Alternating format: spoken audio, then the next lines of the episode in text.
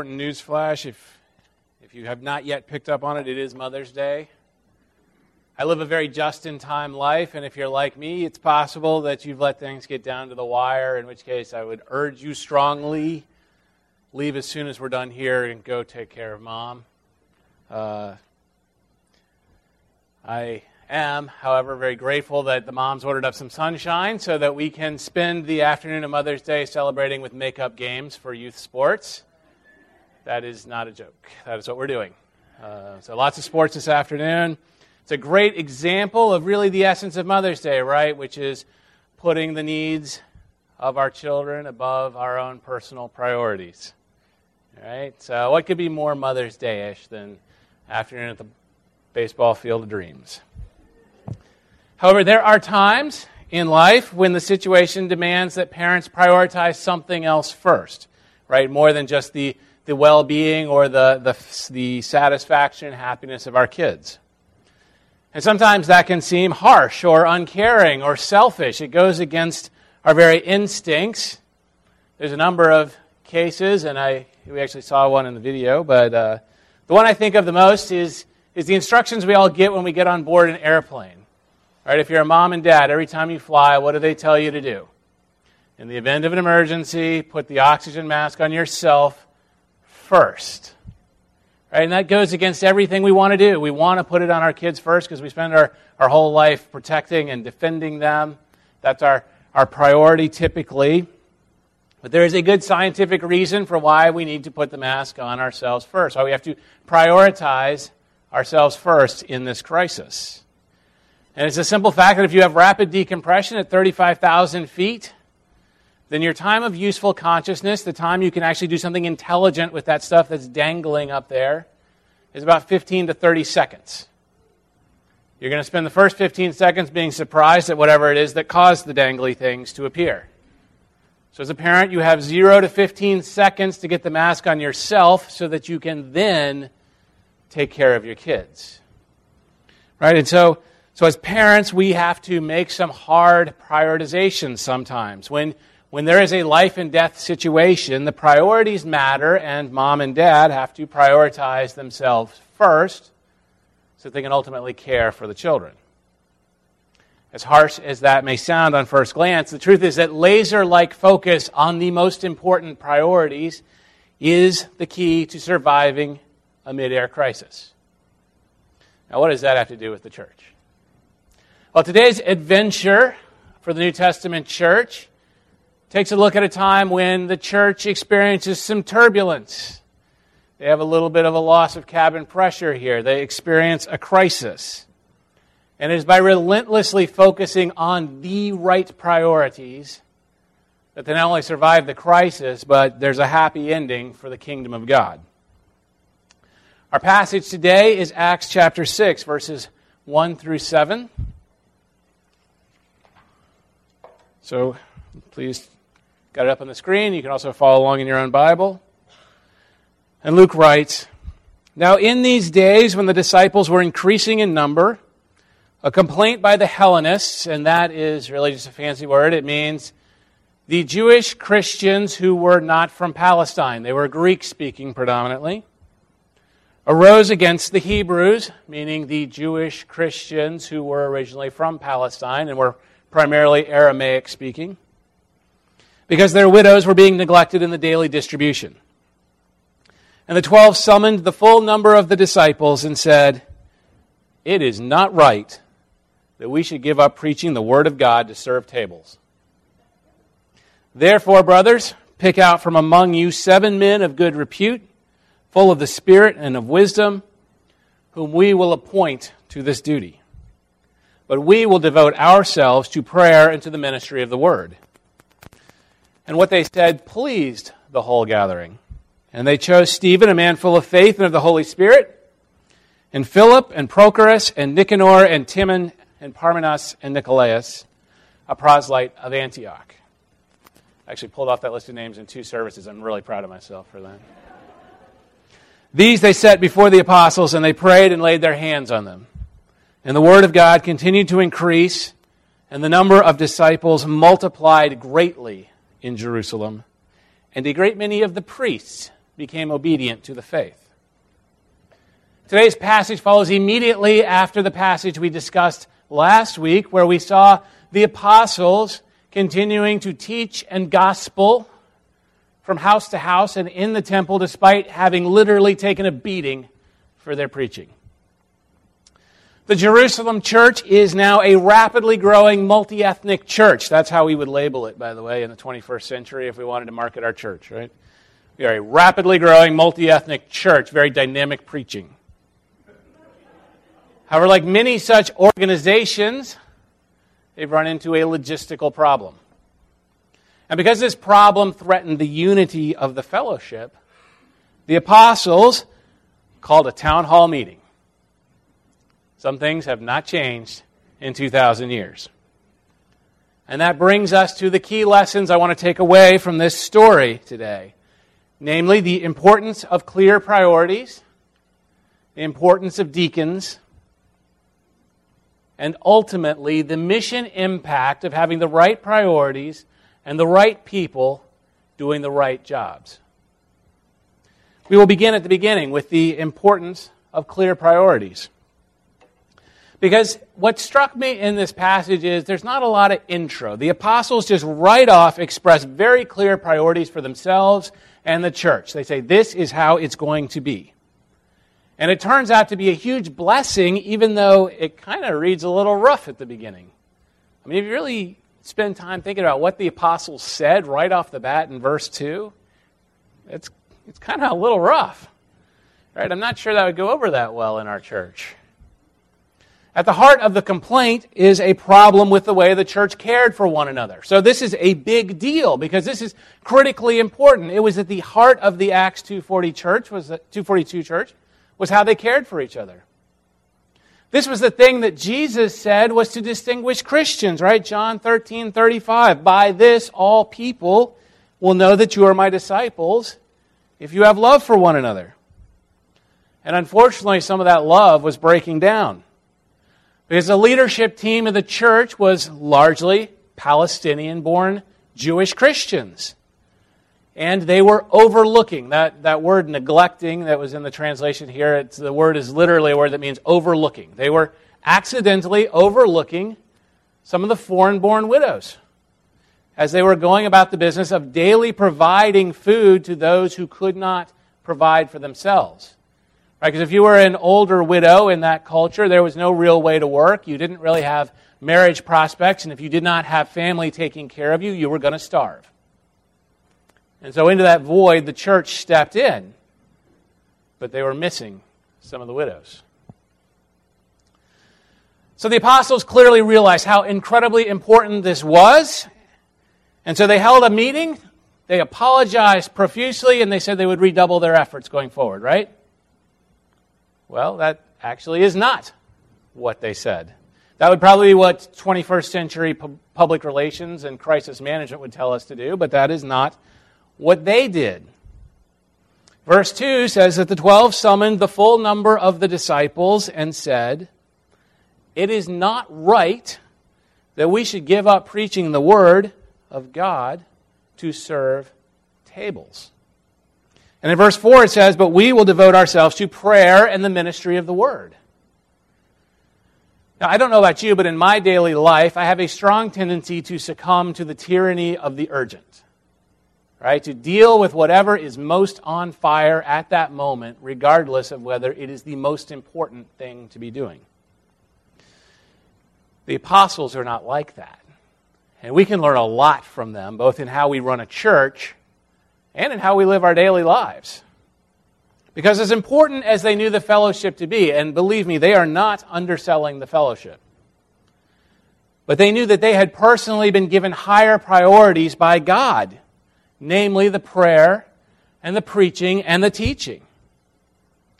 When they say it is not right that we should give up preaching the Word of God, that word that is translated as right is a word that usually implies pleasing to God. So what they're saying is it is not pleasing to God for us to give up preaching the Word of God to serve tables.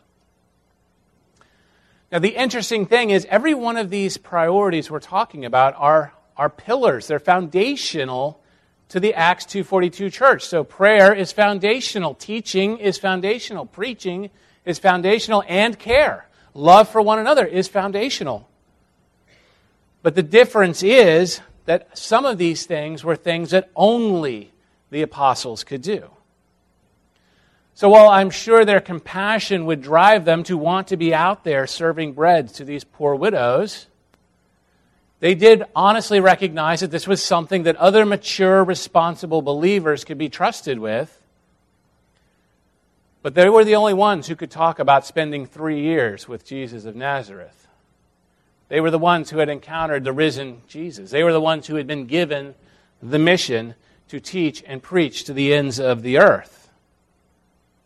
And so they were very much at a fork in the road for their ministry. There were two paths open to them at this time right? They could, on the one hand, do something that they were clearly very capable of, that was clearly important, that was clearly very much in the spirit of a loving God who seeks to provide for all of his children, and that was to hand out the bread, the daily distribution of food. And yet, for them, it would have been the wrong path because it would have been a distraction from them a prevention of the thing that they were supposed to be doing, the things that they were uniquely called and gifted to do. And so they refused to fix the problem themselves. And that seems pretty hard, right? It goes against our instincts as Christians, it goes against pastoral instincts to say, no, I'm not going to fix that problem. Because here they are, the apostles, they are serving as the pastors of this church, and the church is having a problem. And the pastors say, in essence, we're not going to solve it because we have higher priorities. But they knew it was critical to the mission of the church. They knew it was essential to the vision of the church. And so they did something that was far better than just waiting on the tables themselves. You see, they equipped the congregation to solve the problem and then empowered them to carry forward. And this is a critical moment in the development of the early church. And it is a critical moment, really, in every church's life when they are presented with junctures like this to say, what is the path that God is calling us to do? The apostles clearly took the problem seriously. They did, in fact, call a town hall. But there they clearly explained their priorities, right? Their priorities as individual apostles, as well as we can clearly see they are affirming the priorities of the church. And they're different. That's an interesting thing, right? The apostles have a different set of priorities than the church. It's complementary to the vision of God. And so they told the congregation, raise up seven men to serve these Greek speaking widows. And they set out the criteria to choose them. And they were very high standards. They didn't just say, find some guys who can hand out bread. And you kind of think about it handing out food, I mean, why do you have to say they have to be good reputation, full of the Spirit, full of wisdom? These are high standards that these men are held to. Well, it's because they're being asked to distribute the resources of the church. Right? This is not a wealthy church. There was money, there was enough to provide, but it had to be stewarded carefully. So there was a potential for problem there. There was also, this is clearly a sensitive subject, it's a critical ministry. There was a lot of potential for conflict. There already was conflict because this ministry was failing. And so, after setting out the standards, they empowered the congregation to solve the problem by selecting the people and bringing them forward under apostolic supervision. And I think the congregation responded beautifully to this. They raised up seven lay leaders to care for these Greek speaking widows. And all of them have Greek names. And so that's interesting because it means that there was a meaningful effort by this congregation that was probably mostly Palestinian based. But they're making a meaningful effort to reach across ethnic boundaries to diffuse this tension that was threatening the very unity that Jesus had prayed for back in John 17.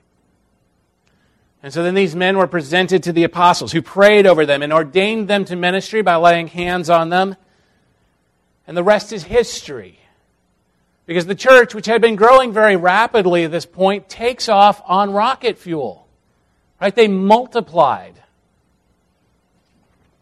And I think that we see from this passage a lot of possible, very helpful lessons to us as a 21st century church. And, and some of them relate to the roles of pastors and the congregation. Some are about problem solving, and some are about leadership.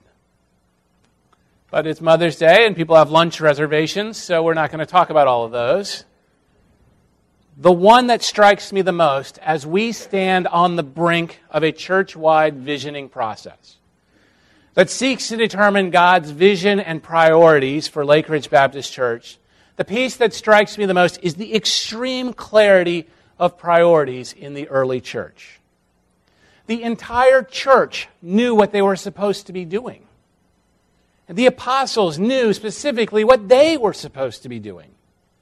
And because everyone knew and understood, nobody complained when the apostles stood up and said, This ministry can't be our priority.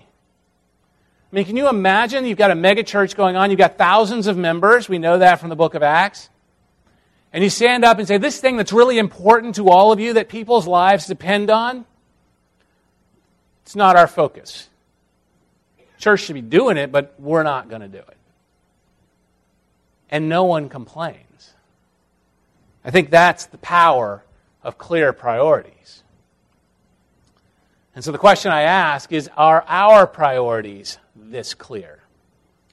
Are we this clear as a church about what we are supposed to be doing? And for each person here, are you clear on what you're supposed to be doing, what God has called you to do? Are we clearly focused on the preaching and teaching of the Word of God, on the prayer and the care for the members of our church, on worship and fellowship?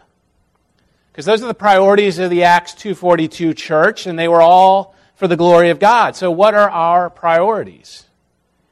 Can we articulate as clearly as this what it is that the pastors are uniquely trained and called to do? what our lay leaders are equipped and called to do, and what each and every person in this room is called by God to do. You see, when I see these power of great, good, clear priorities, I find it very encouraging. Because just in this past week, the team that will be facilitating our vision process has, has been meeting to prepare and get equipped and trained to conduct the con- congregational conversations that are really at the heart of this process.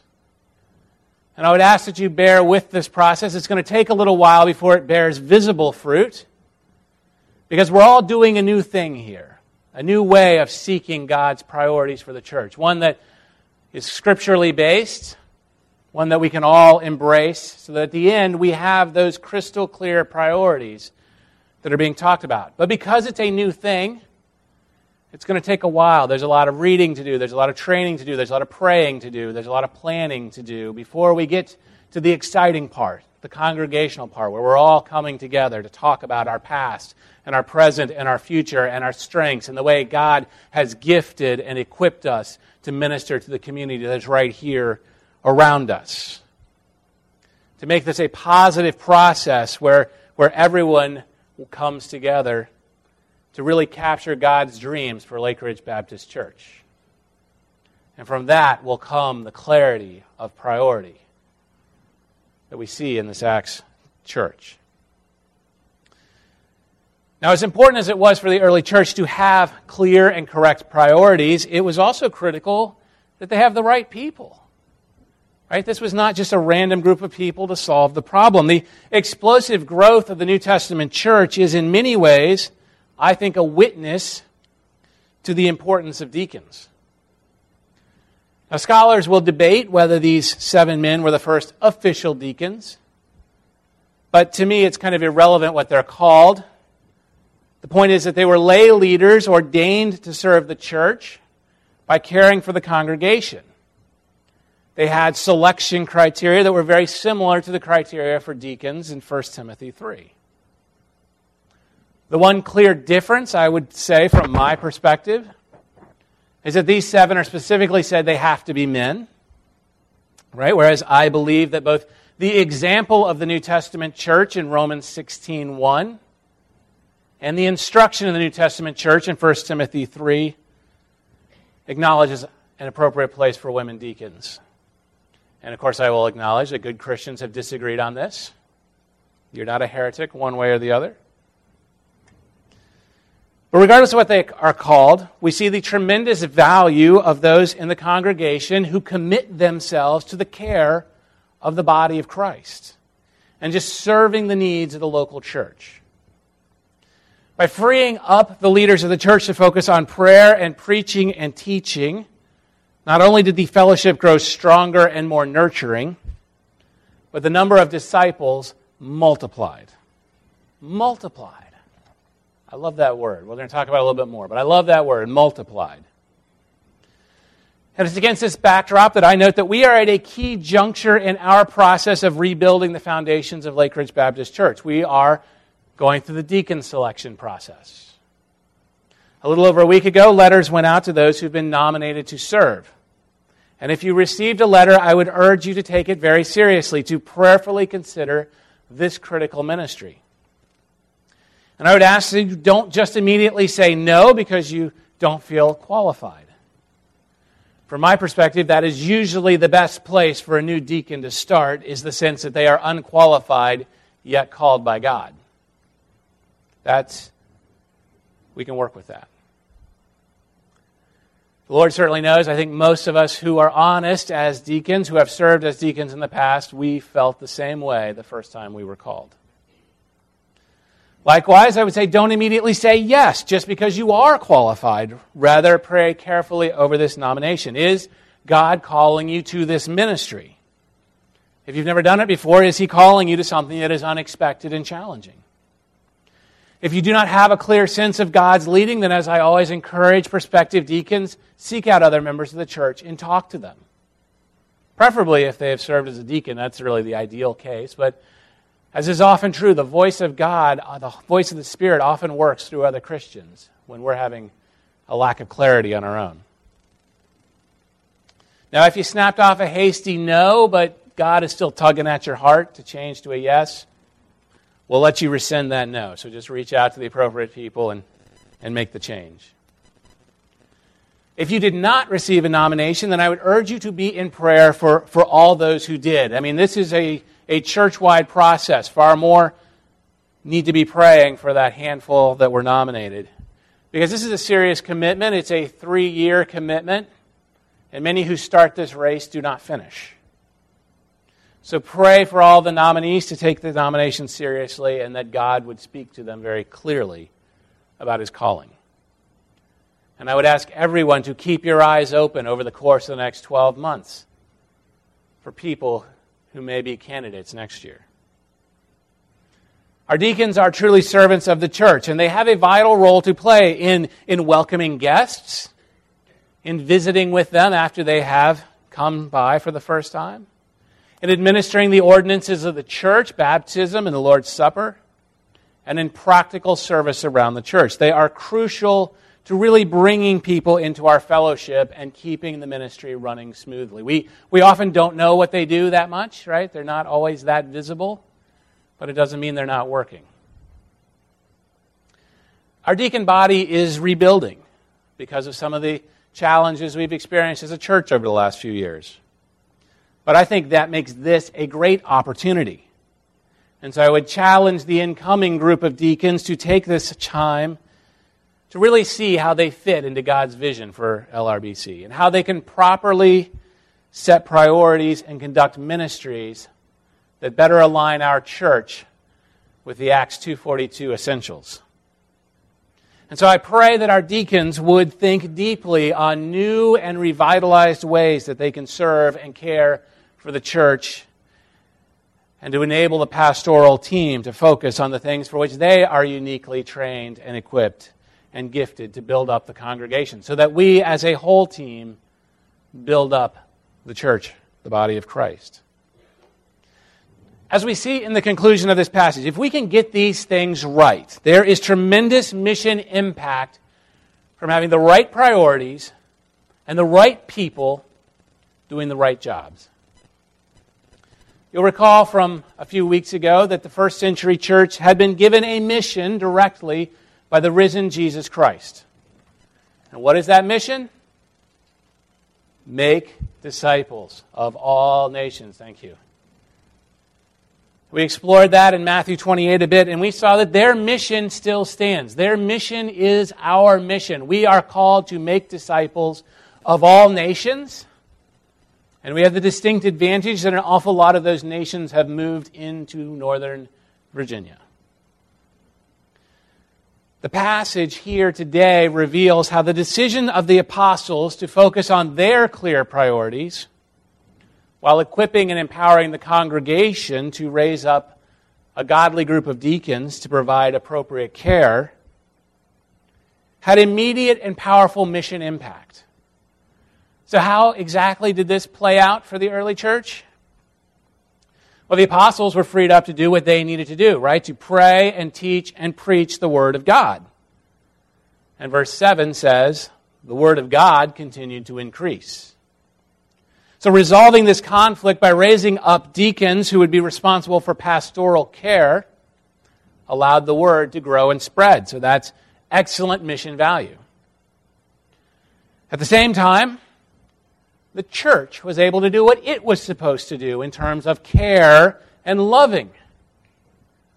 By raising up mature spiritual lay leaders that that could do the caring and the serving, the, the overall level of pastoral care grew. And it's important to understand that the term pastoral care does not necessarily mean it has to be done by a pastor.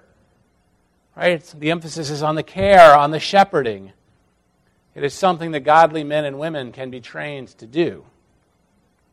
And it allowed the overall growth of the church because we see that the fellowship dimension of Acts 2:42 is stronger because there's more love and verse 7 says the number of disciples multiplied greatly in Jerusalem. Right? They became a powerful testimony. You have powerful teaching, powerful preaching, powerful prayer, and now anyone who looks on sees powerful love. Right? It was more than a handful of apostles could do, but it was not more than a church could do. And that word multiplied is very significant to me because I believe that the world has a math problem. I'm a mathematically oriented person. And I see that there's a world with about 7 billion people in it. And of those, about 2 billion are some form of Christian, and we can, we can certainly dissect and parse out what that means, but we're not going to this morning. Again, I know many of you have lunch reservations. But we'll just take it at super, surface level. So we have, on the one hand, good news. There's 2 billion Christians. That is a larger number than ever before. In fact, more people came to Christ in the past century than in the 19 centuries prior combined. The church is growing, it is expanding. But on the other hand, there is a 5 billion person gap, and if we grew every church 5 to 10%, which would probably be a banner year for the average Western church, you're not closing the gap. Right? That doesn't get you from 2 billion to 7 billion. So the only way to reach 5 billion people when you've only got 2 billion to start with is not addition. It is multiplication. Right? We have to be multiplying churches and multiplying believers. And in today's passage, we see that glorious multiplication. Because the apostles were proclaiming and praying, and the church was loving and caring. And it all brings it back to that vision we talked about a few weeks ago of learning together and loving together and living life together and praying and worshiping together that was the foundation of the church in Acts 2:42 to 47. So the mission is being accomplished. They are making disciples of all nations. They're getting huge numbers of disciples. They're even getting the priests, right? The Levitical priests the people who are the gatekeepers and the bastions of the old covenant are seeing their love and seeing the power of the word preached. And they're coming to faith, coming to believe in Jesus Christ as Lord and Savior. And this example should be very encouraging to us in terms of mission impact because their mission is our mission. And like them, we have the great good news of the gospel. Right? We know that Jesus of Nazareth is the Son of God, as he so well demonstrated through his many miracles and teachings, the, the miracles that we spent so many months discussing over the course of this winter. Right? He taught and he lived and he suffered and he died and he rose again in Israel nearly 2,000 years ago. And yet, what matters for us more than anything else is that he was condemned to die on a cross he didn't deserve. But he did it for the glory of God and because of his infinite love for us. And even though we do not deserve that love, we are not worthy of that love, we could never earn that love. He made that sacrifice so that we can have eternal life through faith in Him. That's something that everyone on earth needs to hear. That's why Jesus told us to go tell everyone on earth. It is our duty and our love to share it with them. As we see in the example here in Acts chapter 6, getting our priorities right as a church and as individual believers matters. Because we have this life giving gospel of Jesus Christ in the midst of a world that is spiritually dead. So, getting our priorities right as Lake Ridge Baptist Church, it's going to compel us, I think, to become salt and light in the communities that surround us. And getting the right people up and ministering in the right ways matters because it's going to be that which enables us to effectively do all the things that a 21st century New Testament church is called to do to demonstrate the truth and the love of Jesus Christ to all who see us. And it is a massive mission. It is an overwhelming mission if we had to do it on our own. But we don't.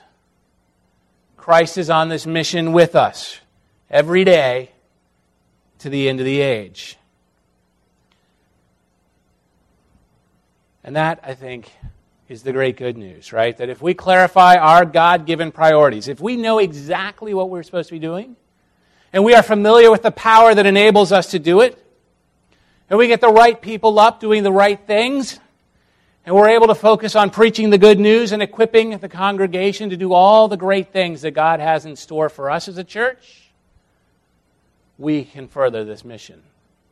We can be a part of God's mission. Please pray with me. Father God, we praise you for the lessons we can draw from the early church and what they show us about the power and effectiveness of a church that gets it right, that understands what you want each and every person in the body to do. Lord, help us to be that church. Help us to have clear priorities, both as a group and as individuals. And help us to choose to live out those priorities each and every day for your glory. It's in Jesus' name that we pray.